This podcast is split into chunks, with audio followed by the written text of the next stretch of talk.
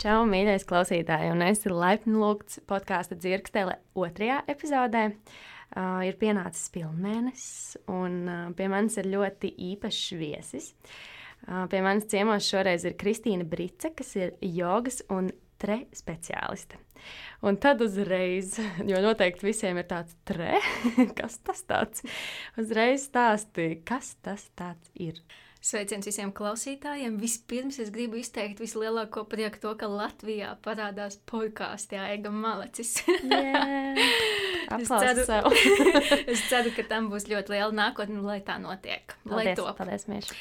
Kas ir tre? Uh, tas ir uh, saīsinājums no angļu valodas trauma and tension release exercises. Tātad latviešu tulkojot, kas būtu spriedzes un traumu atbrīvojoši vingrojumi, Un kā jau pats nosaukums liecina, tie ir vingrojumi. Tie ir vingrojumi, kuru mērķis ir radīt ķermenī trīci, mm. vibrāciju. Mm. Es to saucu par drebēšanu, kratīšanos. Tad tresīšana kaut kur tur ierakstīt, patrasīties. Man liekas, tas forši. Izklausās labi. Jā, un šādu trīci ir mm, principā piedzīvojis gan arī viens. Es ticu to, ka Nu, ja ne tuvākajā, teiksim, kaut kādā dzīves periodā ir tāds sajūta piedzīvojis, tad kaut kad noteikti iepriekš pavisam noteikti, piemēram, situācijās, kad ir jāuzstājās autorijas priekšā, ir nervozitāte, ir satraukums, un tad var just, kad iekšas vibrē un rokas trīc un balss trīc. Tātad šis te, nu, trīci, ko mēs piedzīvojam pie kaut kādiem satraucošiem momentiem, Mēs viņu vienmēr asociējam ar kaut ko neforšu, kaut ko nepatīkamu. Īpaši, ka mēs viņu piedzīvojam nepatīkamās situācijās un nepatīkamos uh, dzīves notikumos. Bet uh, izrādās, ka šī trīce ir pozitīvs rādītājs, nevis negatīvs. Tas ir veids, kā uh, ķermenis atbrīvojas no šī satraukuma, no spriedzes.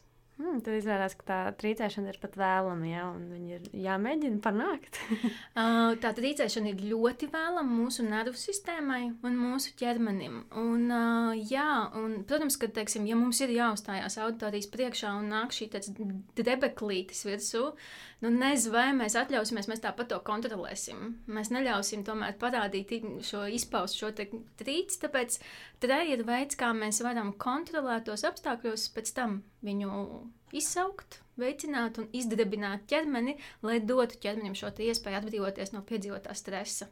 Mm. Tas nozīmē, ka varbūt arī pēc tam tajās stresa situācijās, tad, kad tā trīce nāk virsū, Uh, tad caur šīm nodarbībām ir iespējams iemācīties ar viņu apieties un viņu nomierināt, varbūt vieglāk. Viennozīmīgi, viennozīmīgi. Jā, man ir bijuši dalībnieki, teiksim, viens konkrēts gadījums. Man dalībnieks stāstīja to, ka viņai tas satraukums. Um, pa, pa dzīvi ir tik liels, ka viņa pat, teiksim, runājot ar savu vadību, ar savu bosu, viņai trīc rokas un balss. Mm. Un tas ir kaut kāds viņas iekšējais satraukums, kas vienkārši izpaužās. Un, un nav patīkama tā situācija. Nu, tā pat cilvēcīgo cilvēkam pašam tas mm. noteikti nav forši. Un tad, ja mēs konstanti izmantojot repraksi un ļaujot ķermenim atbrīvoties no šīs spriedzes, līdz ar to mēs spējam vieglāk tikt galā ar šo spriedzi arī nākotnes situācijās. Tātad, ja mēs, nu, tas ir tā apmēram, ja tu iedomājies, ka mūsu ķermenis ir kā trauks, kā, kā vāzi, pieņemsim, mm -hmm. kurā iekšā ir ūdens. Un šis ūdens ir stresa līmenis. Un jo augstāks ir ūdens līmenis šai vāzē, jo teiksim, kaut kādi mazāki kairinājumi, jo vienā brīdī, ja mums tas spriedzes līmenis ir tāds, ka ūdens ir pilns līdz vāzes malām, tad mazi kairinājumi, šis ir viena piliena efekts, kad iepil viens piliens un ūdens iet pa gaisu. Tieši tā. Līdz ar to dzīvē mazi kaut kādi stresoriņi, mazi kaitinājumi var radīt diezgan tādus akūtus efektus.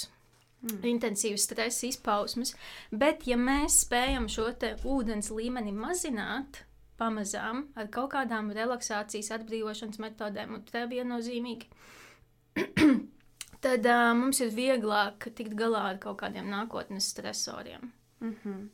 Labi, bet vai tu vari pastāstīt cīkāk, kā notiek pats uh, nodarbības process? Jo pagaidām man ir aptuvena vīzija, jo esmu paskatījusies mājaslapā bildītas. Mm -hmm. Un uh, es redzu, ka izskatās pēc kaut kādas tā kā vingrošanas mazliet, un tad man uzreiz tas ar to jogu sasaucās, jo tur ir jogu pasniedz, un tas domāju, vai cik tas ir līdzīgi ar jogu, varbūt, un ar, kā, kā notiek šis process pats.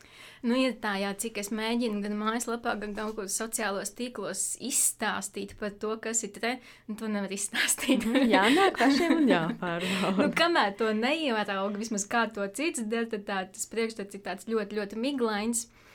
Un, uh, jā, tie ir uh, vingrojumi pavisam vienkārši, kas rada kaut kādu nelielu muskuļu tonus un izstiep muskuļus.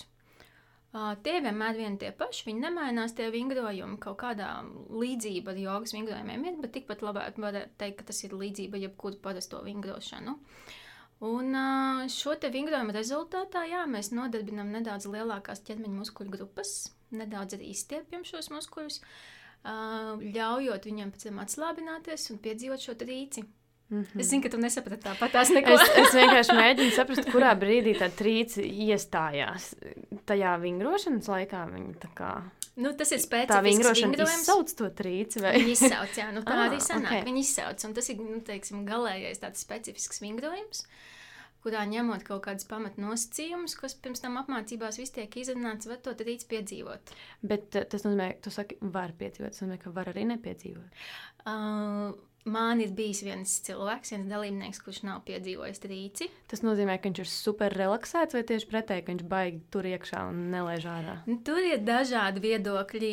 Pamatu, pamatā tā, tie varētu būt divi iemesli. Viens iemesls ir tas, ka cilvēkam ir pārāk aktīva galva, respektīvi, galvā ir tik daudz domu un tāds juceklis, un paralēli notiek visas dzīves plānošana, kad uh, nevar atslēgties no galvas, lai pieslēgtos ķermenim. Mm -hmm. Mums ir jābūt ļoti kontaktā ar savu ķermeni, ļoti jāpalaiž vaļā visas citas domas, lai varētu tiešām sajust tās ķermeņa reakcijas.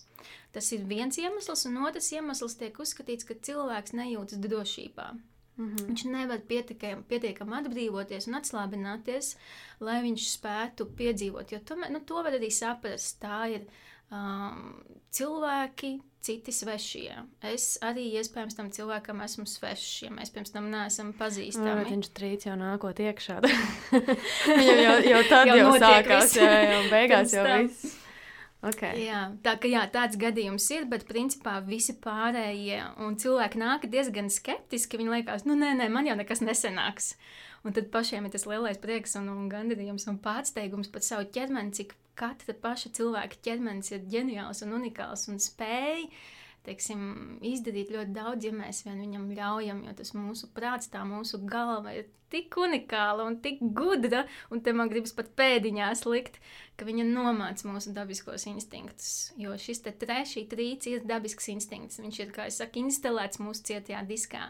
Tikai tas mūsu racionālais prāts ir nu, tik racionāls. Cenšas izslēgt viņu kaut kā. Cenšas izslēgt. Mm -hmm. Un cenšas bieži vien izslēgt arī tāpēc, ka mēs nesaprotam, kas tas ir. Nu, jā, jo sasaist, kā tu teici, sasaist ar tām negatīvām pieredzēm, ka tas ir piedzīvots, un tad liekas, šī ir negatīva emocija, no šīs mm -hmm. jāmūk. Tieši tā, mm. tieši tā. Okay, bet uh, es cik skatījos, pārsvarā tev šīs nodarbības notiek cikliski, tā kā ir kaut kādas trīs nodarbības, vai es neatceros vēl kādas mm -hmm, bija tās versijas, mm -hmm. bet uh, cik ir tas laiks, uh, cik ir vēlams cilvēkam uh, jāpavadīt, vai ir šīs trīs nodarbības obligāti vajadzīgas kopā, vai pietiek ar vienu kādam. Uh, cik regulāri varbūt tas ir jādara, lai, lai ir būtu kritīgais ka... stress speciālists. Nevis speciālists, bet uh, nu, tāds labs trīcētājs. Labs trīcētājs klausās ģeniāli. Uh, man pašai patīk, un tas ir tas veids, kā es iesāku, ka es organizēju trīs reizes tikšanās, tātad kurs no trīs nodarbībām. Un uh, pašu te, gan teoriju, gan pašu tātad praktisko metodi cilvēks iegūst jau pirmajā nodarbībā. Līdz ar to pēc pirmās nodarbības visi cilvēki tresās, kratās, un, un es viņiem pat lieku mājās to darīt, uzdot kā mājas darbu. Kāpēc es tomēr vēlos, lai cilvēki vēl nāk otru un trešo reizi? Uh, jo es gribu iedot teoriju, kas tur ir apakšā arī dzene. Jo, manuprāt, tas ir veids, kā es parasti rodu savu motivāciju, kad es spēju sev motivēt, tad ja es saprotu, kas tas ir un priekš kam man tas vajadzīgs un ko man tas dos.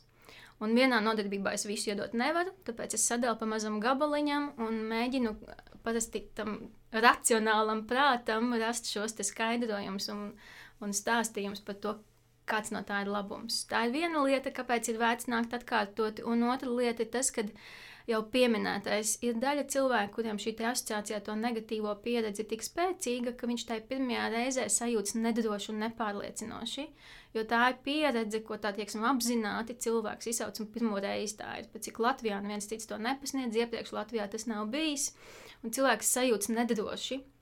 Un tad, ja viņš uh, turpina praktizēt pa mazām devām, un tieši manā uzraudī, uzraudzībā, lai justos drošāk, tad viņš gūs šo pārliecību, ka tas ir patīkami, tas ir relaksējoši, tas ir ļoti atslābinoši. Tas smuki tiešām nomierina to mūsu satraukto galvu. Pašu ķermeni, tad nu, fizioloģija tur apakšā arī forša. Es gribēju tikai uzslavēt tevi par to, ka tev ir arī šī te teorētiskā puse un ka tu skaidro nodarbībās, jo uh, no personīgās pieredzes par jogu tieši runājot. Es esmu bijusi uz jogas nodarbībām, un tas vēl bija pirms es tā padziļināti interesējos uh, par šo praksi. Tagad es arī lasu, tāpēc es vairāk saprotu, kāpēc to izmanto kā mm -hmm. elementu. Bet toreiz es zināju, ka joga ir staipīšanās un viss, un aizgāju uz nodarbību, jo interesē, kas tur notiek. Un, uh, mēs sākām un noslēdzām nodarbību ar uh, OM. Un, uh, es domāju, nu, forši, jā, interesanti, bet kāpēc? Kas tas ir? Un man liekas, es tā kā sadusmojos pēc tam uz to, jo man liekas, kāpēc man kaut kādu mantru liek skandināt, ja man nav nekādas izpratnes par to, kas tas ir, kas tā par skaņu, kāpēc vispār kādā sakarā mēģina no manis te baigos zenu cilvēku uztaisīt, eh, ja es atnācu pastaigtīties pa lielam. Uh, Un, nu, varbūt tā ir arī mana kļūda, ka es tur neizpētīju, cik padziļināts nodarbības tās ir vai kā. Bet, nu, bet cik daudz cilvēku pēta? jā, jā, jā. Un tāpēc es domāju, cik daudz no tiem cilvēkiem, kas tur bija, es domāju, es vienīgā esmu tāda jocīgā, kas nesaprot, kas tur notiek šobrīd un tikai sēžu no mums. vai mēs nu, daudz tomēr esam tādi, kas to skaņu taisa skaņas pēc un bez tās dziļās izpratnes. Tā kā jā, man liekas, tas ir baigi, baigi svarīgi. Tomēr piesaistīt arī kaut kādu skaidrojumu, kāpēc. Jā, jā, es pilnīgi pievienojos, tāpēc, ka, nu, kā es teicu, tas man pašai vienmēr ir ļoti svarīgi. Mm -hmm. Bet tu minēji, ka Latvijā ar to neviens cits nenodarbojās, un tā ir diezgan jauna lieta. Cik sen tu pati uh, ar to nodarbojies, un kā tu kaut ko tādu atradi vispār un uzgāji, ja jau Latvijā tas nav nemaz tā? Nu, ja tā, jā, kad es sāku pasniegt jogu, Un kādā brīdī es noķēru to kaifu, nu, pat pirms pasniegšanas, jogojot jau kā tīri pats, kā dalībnieks un nodarbībās. Es noķēru to kaifu, cik ļoti kustinot ķermeni, mēs spējam ietekmēt savu prātu. Nu, lūk, man tas tik ļoti interesēja, ka uh, es sapratu, ka noteikti ir vēl daudz citas ķermeniskas prakses, kas palīdz uh, teiksim, šo te mūsu galvu savaldīt un dzīvot foršāk un mierīgāk. Un es sāku apzināti meklēt sāku apzināti meklēt, pētīt. Tas, protams, nenotika uzreiz, kā es iedomājos, jau pasēdzošu internetā un atradīs, bet nē, tā nebija. Uh, bet nu, smadzenēm ir dots uzdevums, un smadzenes paiet laiks un atrod. Un līdz es tiešām uh, atradu vienu video, kur es redzēju, kur viens vīrietis uh, šo praksi veids, kratās. Mm -hmm. Un man bija tāda iekšēji, tāda pilnīgi kā uguntiņa, jā, šis ir tas, ko es gribu, šis ir tas, ko es esmu meklējusi. Jo es skatījos dažādām ķermeņa terapijām, tādām praksēm, nekas man īsti neuzrunāja. Un šis bija tāds tā, pilnīgi. Mm, šo es gribu momentāli sapņu, sāku meklēt, kas tas ir, kur to var apgūt. Un, nezinu, pagāja ļoti īsts laiks, kad es jau devos uz Londonu mācīties. Mm -hmm. Un cik ilgi varbūt notiek apmācības, un cik, jā, cik ilgi to mācījies, un pēc cik ilga laika tu sāki pasniegt pēc tam? Uh, apmācības uh, notiek tā, ka ir uh, divas reizes ir uh, klātienes kursi tur uz vietas Londonā pa vidu jau jāsāk ir praktizēt, nu, tādā ziņā, nu, praksa pašam pats par sevi, bet praktizēt jau apmācīt cilvēkus. Tas ir līdzīgi kā psihologiem, lai viņi tiktu certificēti, viņiem pirms tam ir vajadzīga prakse. Un katram teiksim, šo te kursu apmeklētājam tiek piestutēts mentors klāt. Un tad šī mentora uzraudzībā man bija jau jāsāk strādāt ar cilvēkiem diezgan ātri, kad es savus izmēģinājumus, rusīšus jau meklēju. Es aizbraucu uz Londonu 16. gada rudenī.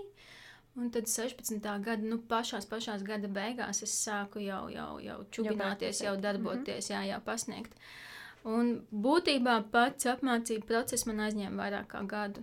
Mm. Jā, līdz certifikātam, certifikāta wow. iegūšanai, kad es esmu pilnvērtīga, pasniegta. Man patīk, ka tā, tāpēc droši vien tu uzsver, es ievēroju pie aprakstiem vai nu Facebookā vai mājaslapā, neatceros. Uh, ka tu uzsver, ka pēc šī cikla iziešanas nav tā, ka tu esi kļuvis par speciālistu un tagad vari mācīt citus, vai ir bijuši gadījumi kaut kādi, kad kāds uzskata, ka tā var, vai tu vienkārši laicīgi jau brīdini? Es laicīgi brīdinu, nē, es esmu dzirdējis, ka cilvēki kaut ko tādu darījuši jogas nodarbībās, un tā tad kāds kaut ko ir mēģinājis kaut ko darīt, bet es tiešām smalkāk nezinu. Uh, Jā, es to uzsveru, tāpēc, ka, nu, teiksim, apmācīt cilvēkus ar šo praksi pavisam vienkārši. Tur vispār nekā sarežģīta nav. Tas, uz ko mums viss šis mācību process bija balstīts, ir tas, ka, ja cilvēkam parādās kaut kādas, teiksim, negatīvas blakus reakcijas, jo tādas arī var būt, un tas neatiecās tikai uz stresu, tas attiecās uz jebkuru ķermeņa terapiju, uz jebkuru ķermenisko praksi, uh, Uh, it īpaši jau šis pats jau vairāk kā pieminētais piemērs, ja cilvēkam radās negatīvas asociācijas. Jo tur ir arī daži pamatnosacījumi, kas ir jāievēro, lai šī praksa būtu droša. Jo var jau, protams, YouTube mūsu laikos visu atrast, var atrast vingrojumus, var atrast, kā to darīt, bet YouTube neizstāst pamatnosacījumus, kas jāņem vērā. Un tas ir līdzīgi kā ar analoģiju, ja, teiksim, nezinu, iedomāsimies 50 gadīga sieviete, kurai sāp mugura, Un viņa ir saklausījusies, nu, lai muguras sāpes mazinātu, ir jātaisa uh, dziļās kosetes vingrojumi. Viņa atver YouTube, viņa pastāsta sameklē pēc nosaukuma, re, kur ir viens man priekšā rādes, darīšu līdzi.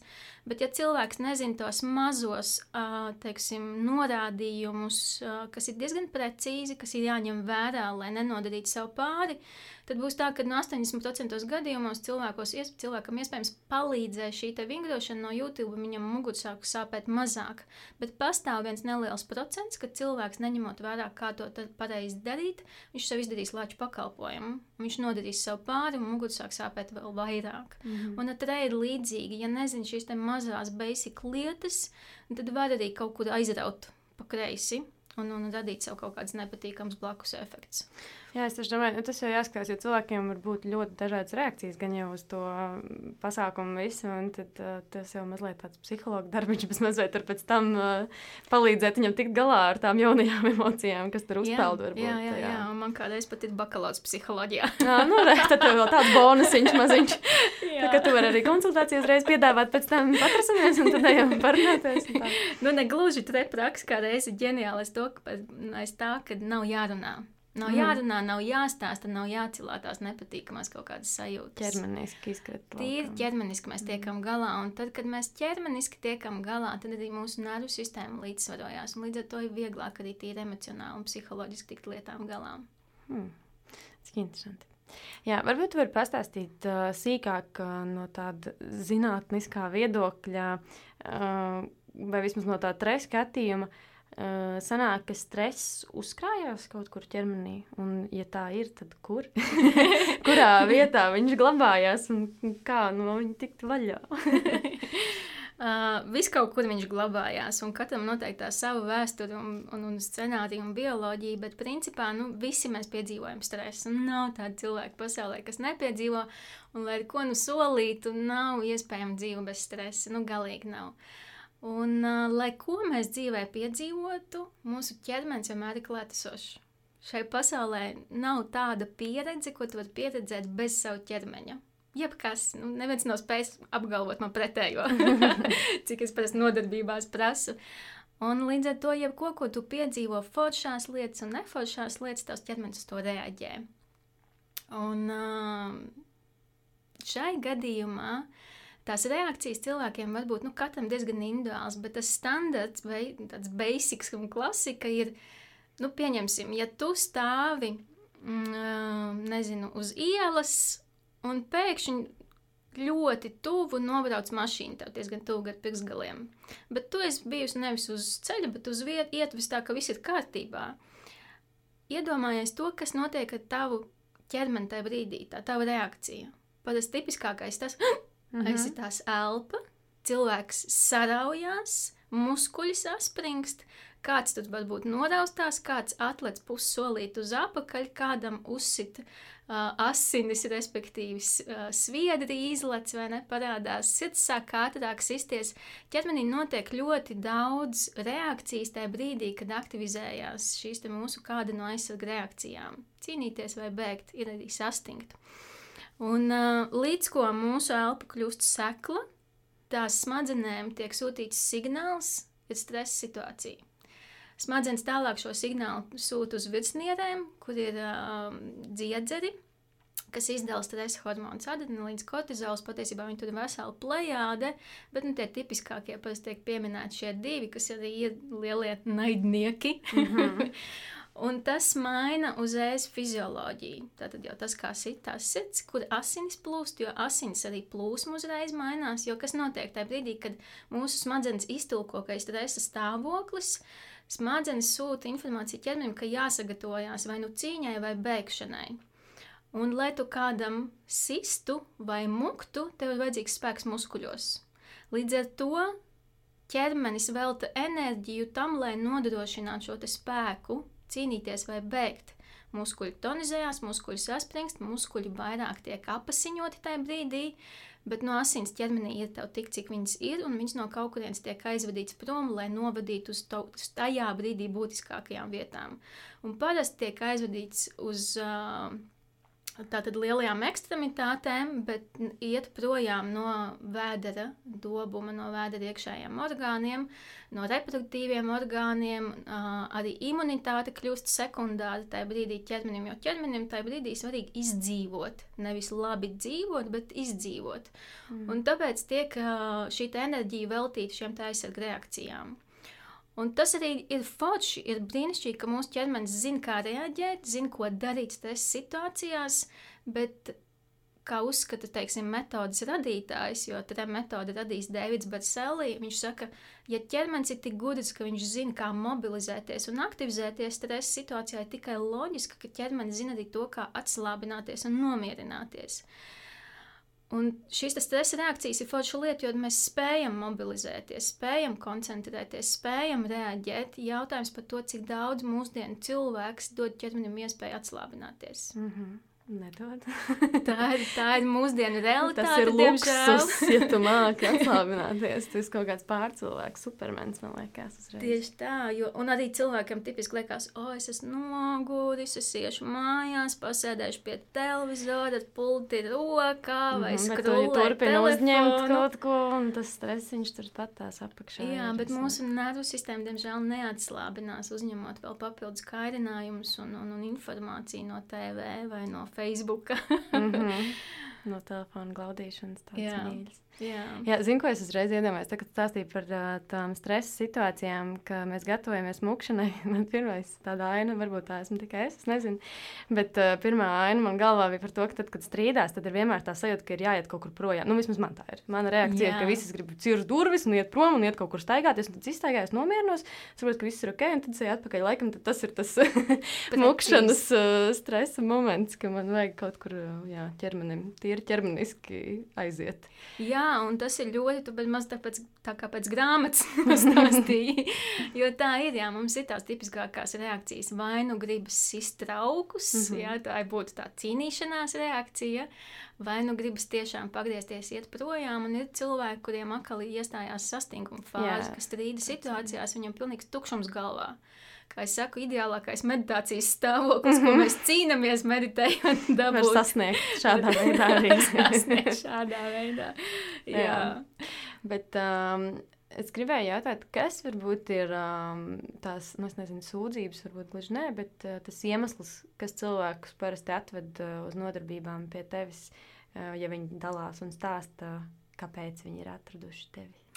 Ir tā, ka uh, cilvēki jā, diezgan daudzi atzīst to, ka viņi jūt šo iekšējo spriedzi, stresa dzīvē daudz, un kas nu kuram izpaužās. Uh, teiksim, tās pirmās pazīmes vispār, kā mēs varam pateikt, ka mums dzīvē stress, ir neapmierinātība, aizkaitinājums, spēka trūkums, no enerģijas trūkums, un jau tāds nopietns rādītājs ir uh, miega traucējumi.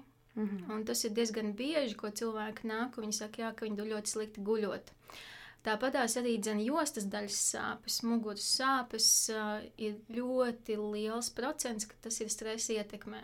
Un tas ir atkal viens no veidiem, kas attiecās uz ķermeņa reakciju stresa situācijā, ir tā, ka, lai, š, lai ķermenis spētu mobilizēties, tātad, lai aktivizētu šī cīnīties vai beigt aizsargu funkcija, uh, aktivizējās noteikti muskuļu vairāk. Un jostas daļas ir tāds. Man vienmēr jāpiedomā, lai latviešu pateiktu, jo latīniski vai starptautiski viņš ir iliopsos, tas ir jostas daļas zarnu kaula muskulis, kurš ļoti saspringst stresa situācijās. Un viņš ir tas, kura saspringums rada jostas daļas sāpes. Mm -hmm. Un uh, šāda veida tipa sāpes arī forši, forši var atbrīvot ar palīdzību. Tīpaši, ja šīs sāpes, protams, ja tur ir medicīniski kaut kādas problēmas, nu, tad nav brīnuma tabletīte, tad ir jāiet, jāatstājās un, un, un jādara, ko doktori saka.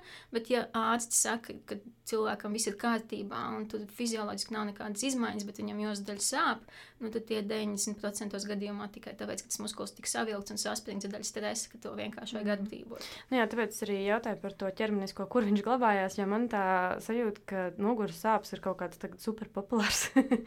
visiem sāpes un visiem sāp muguras. Un es domāju, vai tas sasaucās ar to stresu. Jā, tas jā. Tur, tur arī noglabājās. Bet kā ir ar um, kaut kādām nopietnākām, jau varbūt uh, slimībām, kā mm, es domāju, tieši mentālām slimībām, kad ir depresijas un. Uh, un, un, un, un kaut kādas veģetīvās distonijas, distonijas un trauksme. Vai, es mm -hmm. nezinu, kā anxiety, kā ir latviski par trauksmi. Tā ir trauksme, jā. Tā jā. Vai, vai eh, to arī var kaut kādā mērā vismaz ārstēt ar uh, šo metodi? Vada, tāpēc, ka uh, uzskaitītās lietas uh, ļoti, ļoti ietekmē stresa, kopējais stresa līmenis. Un, ja ir iespēja mazināt kopējo stresa līmeni, tad ir iespēja mazināt arī šīs nepatīkamās reakcijas, līdz kam cilvēki nodzīvo. Uh, Man bija stāsts, tas ir, nav mans personīgā pieredze, bet no mana pasniedzēja. Viņš teica, ka viņam bija kliente, kurai bija tik smagas depresijas, kad viņai sācinājuma brīžos bija pašnāvības tieksmes. Mm -hmm. Un viņš ar viņu strādāja, un uh, viņš teica, ka bija, tad, kad viņš mums stāstīja to stāstu, bija pagājuši divi gadi, kopš viņš bija strādājis ar to savu klienti, un ka šo divu gadu laikā viņai vairs nav šīs tieksmes uh, darīt savu galu.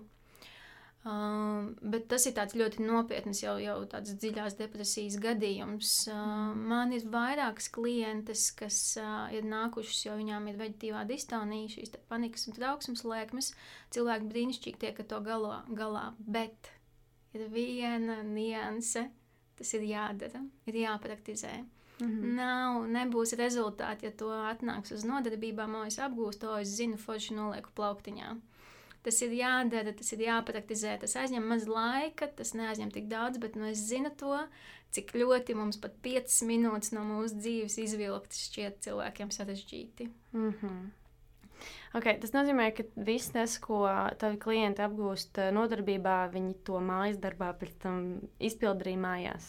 Jā, viņiem aicina viņus. Tas ir tajā, jā, trīs nedēļu kursā, kad mm -hmm. mēs tiekamies trīs reizes, bet ir arī kurs, kad mēs tiekamies tikai vienu reizi, tā viena pilna sestdiena.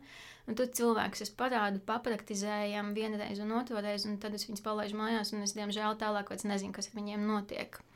Tāpēc iepriekš teicu, ka es labāk dodu priekšroku tām trīs reizēm, jo gan man ir atgriezniskā saite, mm. es saprotu, kā viņiem iet, un viņiem ir iespēja uzdot man tos jautājumus, kas pēc tam uzrodās tieši praktizējot. Mm -hmm. Jā, interesanti. Tas uh, man sasaucās arī ar, es visu laiku par to savu jogu, bet tas vienkārši ir kaut kas, ar ko es nodarbojos. Um, man uh, bija tāda sajūta, ka kaut kādu posmu, ka uh, tiklīdz esmu jogas nodarbībā, viss ir skaisti, jūtos lieliski un liekas, ārprāts, nu, pilnīgs. Bet pēc tās nodarbības, zini, tas jo, uh, after Jā. yoga glow, ka tu vienkārši Jā. mirdzi un tu esi laimīgs beidzot.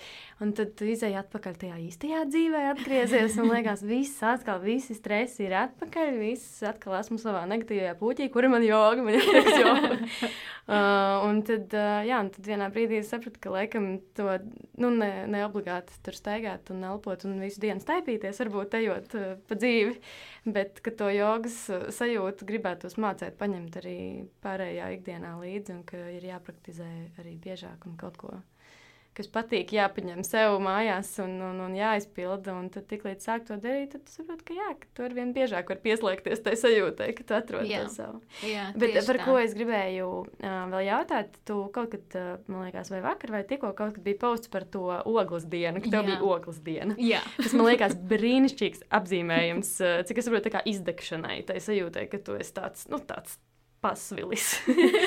uh, un, jā, varbūt tu vari pastāstīt uh, arī podkāstā, kas bija lietas, ko tu darīji un kā tu nonāci līdz tai savai. Uh, metodei, vai es nezinu, brīnuma receptei, uh, kā cīnīties ar to ogles dienu.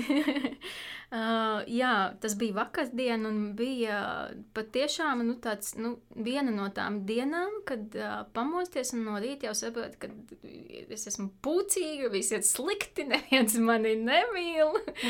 Klasiskās izpausmes, kad emocijas kaut kāda iemesla pēc uh, uzbango un, uh, un nevar atrast mieru. Un ir, ir iekšējs nemieris, ir aizkaitinājums, viss besī, nekas nepatīk. Un uh, manas metodes ir uh, diezgan daudz elpošana un apziņotība, un kas iet roku rokā apzināta elpošana. Tas ir efektīvākais veids, kā mazināt iekšējo spriedzi vai arī stresu. Uh, jo, kā jau minēju, stresa reakcijā tā ir gandrīz zibenīga automātiska reakcija, ka cilvēkam uzreiz uh, kļūst sekla elpa. Un es vienmēr savā nodarbībā saku, bet Dievs nav mazais bērns. Viņš mums ir radījis plaušas, kas ir no atslēgas kaula līdz rību apakšējiem lokiem. Divas milzīgas, trīs litrenes.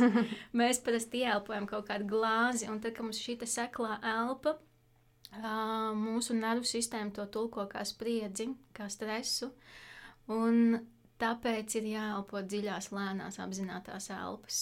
Un tas mm. ir lielais uzsvars, uz ko es ļoti, ļoti, ļoti ikdienā piedzīvoju, lai saglabātu šo te, kā tu pieminēji, yoga glow. Mm -hmm. jo, principā, tā ir tā atšķirība. To glow var saglabāt ar to apziņotību. Ko tas nozīmē? Tas nozīmē pievērst uzmanību sev. Mm -hmm. Pievērst uzmanību sev, un es elpoju dziļi. Tātad tas, ko es darīju, uztaisīju meditāciju. Es paņēmu aplikāciju, kur ir šīs guided meditation. Kāda aplikācija tu izmanto? Ā, Noreklamē. Ā, Tā ir bezmaksas aplikācija jau labu laiku. Viņa manā telefonā Inside Timer. Tā ir manējā. Jā, tur yes. Viss kaut ko var atrast labu. Un, jā, es izmantoju šo te, jo man patīk klusumā meditēt. Man patīk vienkārši sēdi un vēro savu ieelpu un Tad tu izmanto to timerīti, kas tur ir. Jā. jā, tad es vienkārši laiku atskaitu, mm -hmm. lai nav jāčeko, nu, cik tad vēl, cik tad vēl. Mm -hmm. Bet, nu, ir dienas, kad tā galva ir tādā haosā, ka nav iespējams uh, nokoncentrēties. Un tad es ņēmu šo palīdzību no malas, un ir brīnišķīgi, ka tāda ir. Un es tūlītēji sajūtu mieru, un ir brīnišķīgi un ļoti atslābinoši. Un es atgriezos pie darbiem, bet es saprotu, ka tas nemieris atkal atgriežas. Mm -hmm. Ja, nu, viņš, diemžēl, kaut kā tas ir iekšējā spriedzi tāda, ka viņš atgriežas, un es ņēmu nākamo. Mm -hmm. Vēl Saprat- vienu 5 minūtes. Vēl vienu, tieši tā. Un tad es izritināju paklājiņu. Lai pajogotu, jo joga man automātiski asociējās ar apziņotību, ar elpu, ar ķermeņa vērošanu. Es izkustējos, un uh, tad es varēju, jā, nu, tur ir arī tādas parūpēšanās par sevi, tiešām, lai komfortabli, lai ētu pat vienkārši tik vienkārši kā fiziski, lai ir silts, lai ir silta tēja, siltas zeķes. Nu, tādas rū- rūpes par sevi ir vajadzīgas tajā brīdī, kad mums ir tas iekšējais nemieris. Mm -hmm. Un tas bija tāds intensīvs. Vakardien man bija ļoti intensīva ogles diena, tad bija arī ļoti intensīvs uh, rūpes par sevi, jo vēl vakarā man pašai savu jogas nodarbību, ko es vadu, un tad beidzot es dabūju to pilnīgāko mieru. Mm -hmm. Tā, no, tas bija visas dienas stāstījis man tāds vakardien. Izdegšana un atkal ielpošana un nomierināšanās. Jā, jo, nu, var jau, teiksim, nu, skaisti sociālos tīklos visur stāstīt, ka es bez- es superstāsts un es redzu menedžēju stresu un ar to tieku galā vienkārši brīnišķīgi, un tas man dzīvē neskar, nu, tie ir meli. Jā, bet man šķiet, ka nu, tas ir normāli. uh, mēs visi esam cilvēki, un uh, man šķiet, ka tā. Tas ir diezgan muļķīgi sagaidīt. Uh, nu, nezinu, tāpat kā uh, psihologs, tas nenozīmē, ka viņam dzīvē viss ir perfekts tikai mm -hmm. tāpēc, ka viņš saprot teoriju, kā vajadzētu būt, varbūt, Jā. un kā vajadzētu reaģēt. Tāpat gan jau, ka viņš gan sadusmojās, gan, gan viss notiek. Nu, tas ir Tieši tikai tā. normāli un cilvēcīgi. Jā, bet uh, varbūt tu vari pastāstīt par efektiem, ko tu esi dzirdējusi no atsauksmēm. Tā kā es saprotu, ka tev ir šis feedback, vismaz no tiem, kas nāk vairākas reizes pie tevis, uh, ko cilvēki atklāja, kā viņus ir ietekmējusi šī nodarbība un šī metode? Vispopulārākā un pati pirmā atsauksme ir miega kvalitātes izmainīšanās.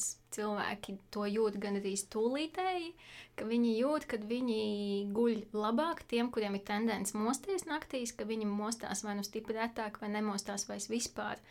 Jo stresa menedžēšanā miegs ir numur viens. Jo, ja mēs neguļam, mēs nedodam ķermenim iespēju nu, teiksim, tikt galā ar to stresu. Jo nu, ķermenis ir ģeniāls un unikāls, un viņš spēj nu, ar visu kaut ko tikt galā. Es katru reizi brīnos, kā tas ir, ka ķermenis spēj atzīt, ka mēs ar nazi pirkstā iegriežam. mm. Man tas ir maģiks pilnīgākais, bet tas ir atkal smags apliecinājums par to, ko, uz ko tik nav spējīgs ķermenis. Un līdz ar to tā gulēšana ir numur viens. Ļoti, ļoti iespaidīgs stāsts man bija no kādas nesenas uh, dalībnieces, kura teica, ka uh, pēdējos gadus viņa vispār nezina, ko tas nozīmē, ka nesāp mugura. Mm -hmm. Un līdz ar to viņa jau pēc pirmās nodarbības piedzīvoja šo sajūtu, ko nozīmē, ka nesāp mugura. Wow. Un tas bija vienkārši pārsteidzoši. Tāpat man bija viena dalībniece, kas ienāca zālē klibodama. Nu, tā nebija tāda kaut kāda hroniskā viņai sāpe, bet viņai bija pēdējās pāris dienas sāpēja tur pat nebija īsti saprotams, kas tas ir. Bet nu, viņi vienkārši klibodam ienāca. Viņi pat man vēl zvanīja tajā dienā, jautājot, vai ir vērts nākt vispār. Uh, un viņa jā, izgāja no zāles brīnišķīgi, vairs neklibojot, un uh, fantastiski. Man pašai, uh, mans pašas brī, brīnums, ja tā var nosaukt, ir tas, kad man ir mazinājušās uh, PMS pazīmes. Tātad pirms mēneša reizēm es biju fūrija. Nenāciet man klāt, visi norāvās. Man gribējās teikt, kā jau mēs visas, bet nu, es nezinu par citiem, var tikai par sevi runāt droši nu, tad tā ir bijusi arī visa mana dzīve, kad es esmu fūrija, kad es besos pat uz tik, tik, tik savu lielu mīlulu kā savu suni, -hmm. kurš man nomasīja. Pats suns ir slikts, ja, ja, ja rausta mani, ja es, teiksim, ka iet pavadā un rausta mani roku un es no tā uzbesos, tad es zinu, pēc trīs dienām būs mēnešreiz. Tas signāls. jā, tad tagad es esmu aizmirsis to sajūtu totāli, un tas ir nenormāls atvieglojums. Tāpat arī dzen, šī te, uh, traukā ūdens līmeņa, tāda stresa līmeņa mazināšana ļauj arī dzen, daudz mierīgāk uztvert cita cilvēku stresus. Jo um, Un tas baigi maina attiecības ģimenē. Jo par ko mēs parasti kasamies savu mīļotie, par dzīves sīkumiem, mhm. totālākajiem, bet vienkārši viens kaut kur drusku aizsvilstās, vai viņš pasaka, varbūt ne tik iejauti, iejūtīgi, un otrs aizsvilstās un sākās kašķis uz līdzenas vietas. Un uh, es esmu pieredzējis to, jā, ka, teiksim, pieņemsim, mans vīrs aizsvilstās par kaut kādu nu, sīkumu totālāko. Un mana tipiskākā reakcija būtu, ko tu uz mani jau un pretī kaut ko uzšaut, un, tad sākās jau uguņi iet pa gaisu. Tad tagad ir tā, ka es neuztraucos par to, es neaizsvilstos, es neaizkaitinos. Un, ja, manuprāt, vismaz tā ir, ja dzīvē mēs spējam, teiksim, fantastiski reaģēt uz, otriem, uz otru cilvēku, tad attiecības pieiet citā attiecību līmenī pilnīgi. Es tas pat, ļoti, ļoti atvieglo savā dzīvi. dzīvē. Esmu novērojis, ka man, man ļoti meditācija ir palīdzējusi tieši šim kaut kādām uh, situācijām, kad ir strīdi vai kad emocijas sit augsta vilni. Tad caur meditāciju es esmu, un arī vienkārši elpošanu tajā brīdī. Jā, jā. Esmu iemācījusies uh, jā, mazāk reaģēt ar tām emocijām pretī, bet kā, skatīties uz lietām tādas, kādas viņas ir, un uztvert to informāciju, kas tiešām ir, nevis uh, reaģēt ar to bagāžiņu no iepriekšējā strīda un vēl no mm -hmm. vēl kaut kā. Nu tā, tā kā, jā, tas, jā. Ir, tas ir baigi vērtīgi mācīt to savu vāzi noturēt. Tā, mums bija viens brīnums stāsts arī dzen, no kursa biedra, ja tā var teikt. Viņš gan sirms, sirms kungs jau gados. Viņam bija desmit gadus aritmija, tātad neregulēts sirds ritms un visu laiku uz medikamentiem. Uh, Un viņam tā aritmija sākās brīdī, kad viņš bija zaudējis sievu, gājis sievu bojā. Viņš palika viens pats ar diviem dēliem. Un tad viņam attīstījās pamazām tā slimība, un viņš jau bija līdz maksimālajām medikamentu devām, nu, kad nākamais solis ir operācija. Un, uh, viņš izstāstīja šo stāstu, kad mums bija otrais apmācību modulis. Tur ir jā, vairāk mēnešu pa vidu starp viņiem. Un, uh, viņš stāstīja to, ka viņš pa šiem mēnešiem, uh, protams, ka konsultēties savu ārstējošo ārstu, bet viņš vairs nelieto medikamentus vispār. Mm. Un ar viņa sirdsritmu viss ir vislabākajā kārtībā. Uh, Un tas uh, vienīgais, ko viņš bija savā dzīvē mainījis, bija, viņš bija ieviesis regulāru praksi. Ko tas nozīmē? Viņam psihosomatiski izpaudās tātad uz pārdzīvojumiem, uz nervu pamatu šī saslimšana. Un tad, kad mēs sākam savu nervu sistēmu līdzsvarot, tad ķermenis spējīgs sakārtoties. Man tā patīk tādu stāstu. jā, kad, jā. Ir, kad ir cilvēks beidzot atradis to savu kaut kādu metodi, kas viņam beidzot nostrādā. Kad mm. ir izmēģināts kaut kas, viss kaut kas, un tad beidzot viņš atrod tādu. Jā, ah, cik skaisti. ļoti skaisti. Jā. Tāpat arī palīdz fantastiski, tad, kad ir Mums tur kursā bija arī viens mūziķis, kurš regulāri performē. Viņš teica, ka katru reizi pirms uzkāpt uz skatuves, es pakratos backstage, atradu mm. savu stūrīti, viņš pakratās. Līdz ar to tas nu, iekšējais spiediens, ja, tas stresa līmenis pazeminās, noplok un cilvēks kļūst mierīgāks. Es uh, atcerējos, tikko manā skolas laikā es uh, runāju dzējas tajos konkursos mm -hmm. saucās deklamēšanas konkursos. Un uh, es atceros, man teātris skolotāja toreiz uh, teica, ka, nu, es viņai teicu, ka man vienmēr arī tas stresiņš pirms iešanas runāt, nu, ko lai dara, nu, vai ir kaut kāda metode, kā. Un viņa man teica, lai es pamēģinu tajā brīdī, kad tas saspringums nāk, sasprindzināties ritīgi līdz galam, nu, tā kā pat vairāk, un tad palaist. Mm -hmm. Un es sāku to darīt, un es, darīt, es uh, sapratu, ka es joprojām to daru un izmantoju to metodi, un tas īstenībā ritīgi palīdz. Vai tas kaut kā sasaucās varbūt ar to, ko tu māci, vai tu saproti, kāpēc tā ir? Tas ir, tas ir veids, kā muskulis spēj atslābināties. Uh, jo, lai muskulis varētu atslābināties, viens no veidiem ir tas, ka viņam vajag ietot maksimālo spriedzi. Mm. Jo būtībā tas ir arī viens no jogas nodarbības mērķiem. Jo viens no jogas nodarbības mērķiem ir pēdējās 10-15 minūtes, kad ir re relaksācija. Uh, lai muskuļi absolūti atslābinātos, bet lai mūsdienu cilvēkam iedod šo spēju muskuļus atslābināt, viņam pirms tam tie muskuļi jātonizē. Vispirms vajag sasprindzināt. Vispirms vajag sasprindzināt tieši tā, un tāpēc jogā ir asanas pozas un uzdodam slodzīti, un pēc tam mēs varam, ah, mm. pilnīgi atbrīvoties. Un līdz ko tu atslābini savus muskuļus, jo mūsu mm, tāds sarežģītāks gan sāsts par nervu sistēmu, bet, nu, vienmēr sakot, ir vispārīgi mēģināšu izstāstīt, ka uh, mūsu uh, nervu sistēma strādā abējādi abos virzienos, respektīvi, smadzenes sūta informāciju uz to, ka ķermenim tur vajag tā vai šādi reaģēt, bet ir arī pretējā plūsma, ja mūsu iekšējie orgāni vai ķermenis, teiksim, nomierinās kaut kādu iemeslu pēc, tad viņš arī sūta šis iekšējais orgāns informāciju uz smadzenēm, kad ir relaks, mm -hmm. mieriņš.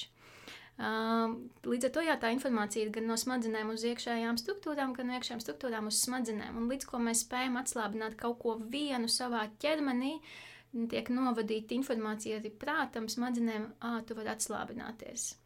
Un ir tā, ka iekšējos orgānus nav tā, ka mēs baigi spētu ietekmēt. Mm -hmm. Mēs nevaram teiksim, savus brokastis vai pusdienas pavēlēt, sagramot ātrāk, ja, vai mēs nevaram pavēlēt aknai uh, filtrēt aktīvāk. Nu, Nu, nav, nav, mums nav tāda spēja ar gribu Pie, to vadīt. Tā kā, piemēram, tāds filtrs aktīvāk šovakar.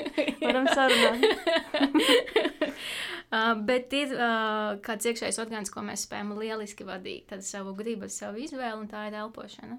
Mm -hmm. Atkal mēs atgriežamies pie to, cik efektīvi ir elpa. Kad mēs sākam elpot, ietekmē tātad plaušas, arī ietekmējot diafragmu, kas ir muskulis, kas saspringst pie stresa. Tad atslābinās arī muskuļi, un mūsu prāts saņem informāciju, ok, varbūt nav tik traki, var mm -hmm. atslābt.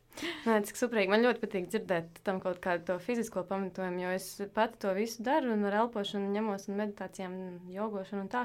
Bet uh, es to daru, jo es redzu vienkārši jūtu efektu, jūtu, nevis redzu. Uh, Uh, bet uh, kaut kādu pamatojumu tam es baigi nezināju. Jā. Tagad redz, mm. kā tu man smuki viss izstāsti.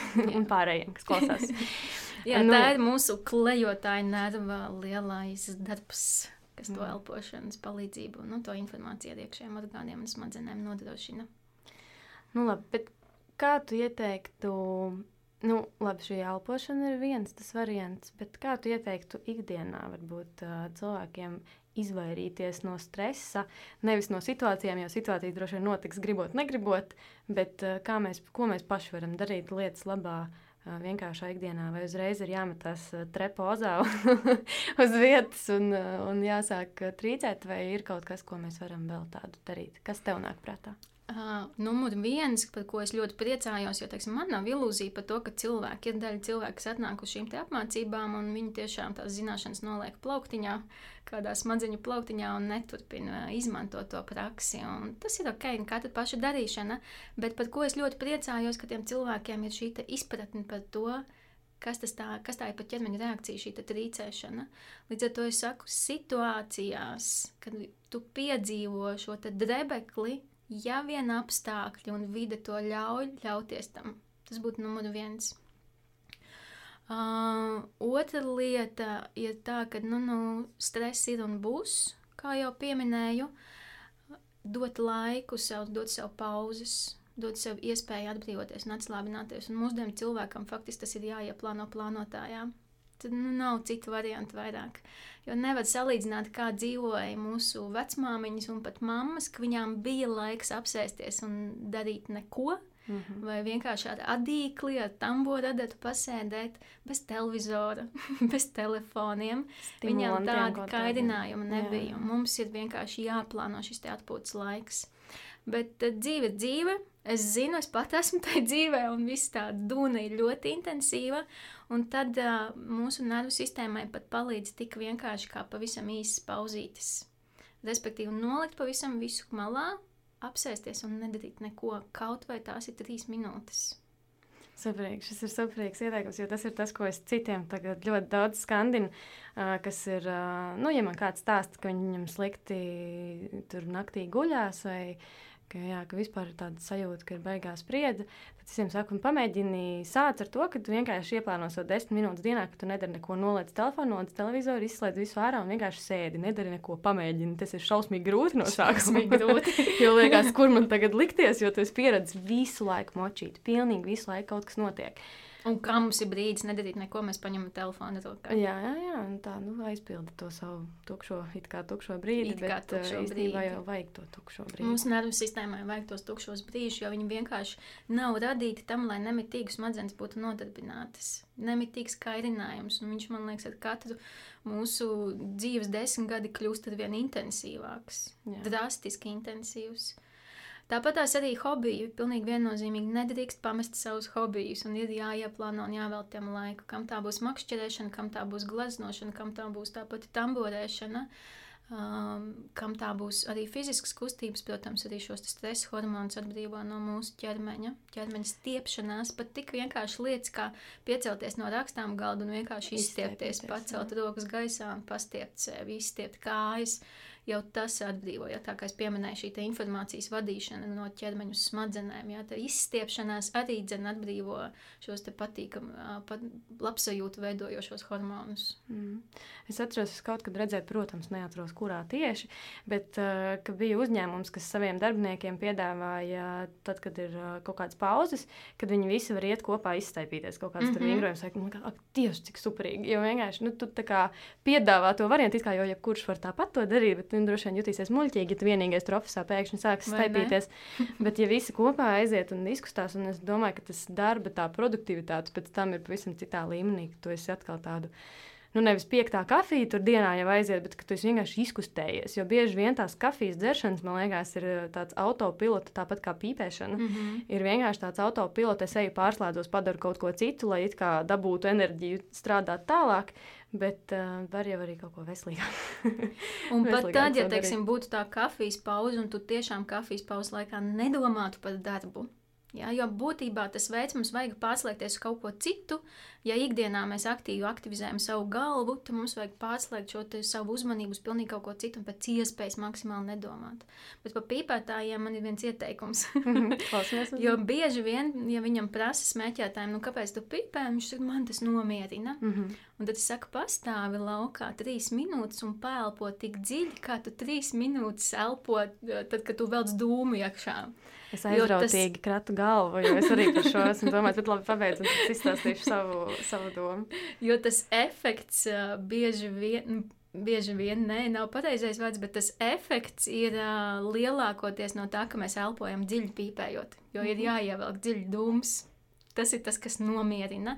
Bet cilvēkam liekas, nu, ko es stāvēšu trīs minūtes un vilkšu, vilkšu plaušās gaisu, iztos pēc idiota un netic tam, ka tas, tas arī darbojas. Es tieši vakar iedomājos par šo pašu. Uh, tad, kad tu ieliki, man liekas, to postu savējo, tad es iedomājos arī par to, ka es varētu vienkārši darba vietā aiziet pameditēt. Un tad es nosēdos ar savu arī insight timerīti, uh, pauzītē un uh, savus 5 minūtītes kaut kādu mini meditāciju tur pālpoju, un pēc tam jūtos, protams, brīnišķīgi.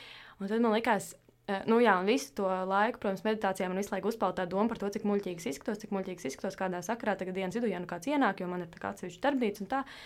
Uh, un tad es domāju, cik tas ir stūbi. ka mani, nu, pirmkārt, tā ir kaut kāda man noteikta lieta, ar ko man jātiek galā, ka man tik šausmīgi satrauc, ko citi par mani padomās. Bet, ja kurā gadījumā tas, kas sabiedrībā e, nav pieņemts, vai ka tas liekas uh, un izskatās muļķīgi, ka tu sēdi un palpo, Bet mm -hmm. pilnīgi normāli ir iziet pīpauzē, jā, un stāvēt cik jā. tur tās minūtes un vilkt eh, kaut kādu tabaku sev plaušās. Pilnīgi normāli. Nu, tā kā rītīgi forši praksa, daži to kompānijas pēc dara. Nu, tā. Uh, mm -hmm. Darbā viss iziet savā pīpauzē vai, vai kafijas pauzē, un tā tas ir tā pieņemts. Bet, ja mēs, un tas ir tik skaisti, ja mēs varētu aizstāt ar tādu meditācijas pauzi.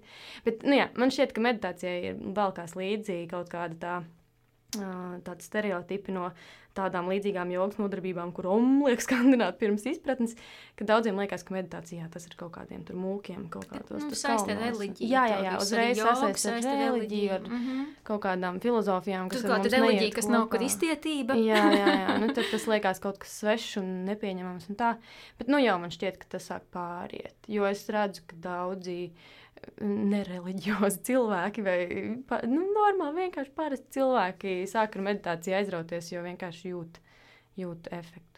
Un Man tā... ļoti patika, kā Ansis Juris Stabings teica par šo te salīdzinājumu, ka cilvēkiem liekas, ka tas ir saistīts ar reliģiju. Un, uh, to, to viņš arī citēja, gan kādu citu, bet es neatceros, kurējo. Un, tā atbilde bija tāda, bet tad jau ja mēs sakām, ka joga vai meditācija, precīzāk, nevis joga, meditācija ir austrumu padarīšana, tad jā, jāsaka, ka gravitācija ir atkal rietumu padarīšana. Tā situācija vienkārši ir tā, ir gadījies, ka par gravitāciju uzzināja rietumnieks un atklāja, bet par meditāciju uzzināja austrumnieks. Un, bet strādā visiem. Bet strādā visiem. Strādā cilvēkam, mhm. neatkarīgi no tā, kurā zemeslodes galā viņš dzīvo. Jā. Nu, es ceru, ka uh, tre neviens neizdomās piesiet kādai reliģijai, un ka tā būs metode, ko visi uztvers uh, daudz uh, pretīmnākošāk un, uh, un, un, un vienkāršāk. Un es novēlu, lai tev daudz klienti, un tu esi ieinteresējusi arī mani, es noteikti gribu aiziet un pamēģināt un saprast, kas tas ir. Es ceru, ka arī klausītāji tagad visi gaida, jau piesakās pamazām uz šo brīnumu recepti, kā justies labāk. Paldies tev! Vai ir vēl kaut kas, ko tu gribi pateikt, kaut kas, kas aizķēries, uh, vēl nepajautāts vai nepateikts saistībā ar stresu un jušanos labāk? Nu, tā viena lieta, radiet sev pauzes, elpojiet, radiet sev brīžus, kad relaksēties, pārslēgties un atpūsties no aktīvās dzīves, no aktīvā skrējiena. Uh, Jo tas vāvedes ritenis ir graujošs, kas mūs velk iekšā ar vien dziļāk un dziļāk. Un rūpes par sevi ir nu, tāds basics, must have. mm -hmm. es atvainojos par anglicismiem, pašai mm -hmm. parasti nepatīk. Bet nu, tādas pamatlietas, kas uh, par sevi parūpēties un nodrošināt savu labsajūtu, jo parūpējoties par sevi, uh, mēs būsim foršāki cilvēki pasaulē. Jā, un tas nav egoisms domāt par sevi. Tas, jā, ir, tas visiem jā, ir visiem jā. par labu. jā, tieši tā. Jā. Un es ceru, ka mēs izaugsim sabiedrībā līdz tam, ko tu teici, kad sēdēt un meditēt šķiet forši, nevis, ka tas ir dīvainītis. jā, es ieteicu šo podkāstu, lai visi, kas šo klausās, ierosina savā darba vietā. Pavelk visus vai nosēdies, ja tev ir drosme, tad nosēdies vienkārši kādā kafijas pauzē, meditācijā un izaicini kādu sev piebiedroties tas, tas būtu beigas pašais izaicinājums, ko palaist. Ne? Nu, jā, paldies, tev liels, ka atnāci. Tiešām novēlu visiem, kas klausījās, uh, māku atrast tās pauzes sev un lai mums visiem sanāk. Jā, paldies tev. Čau. Paldies tev. Atā. Hearts alive, firestorm.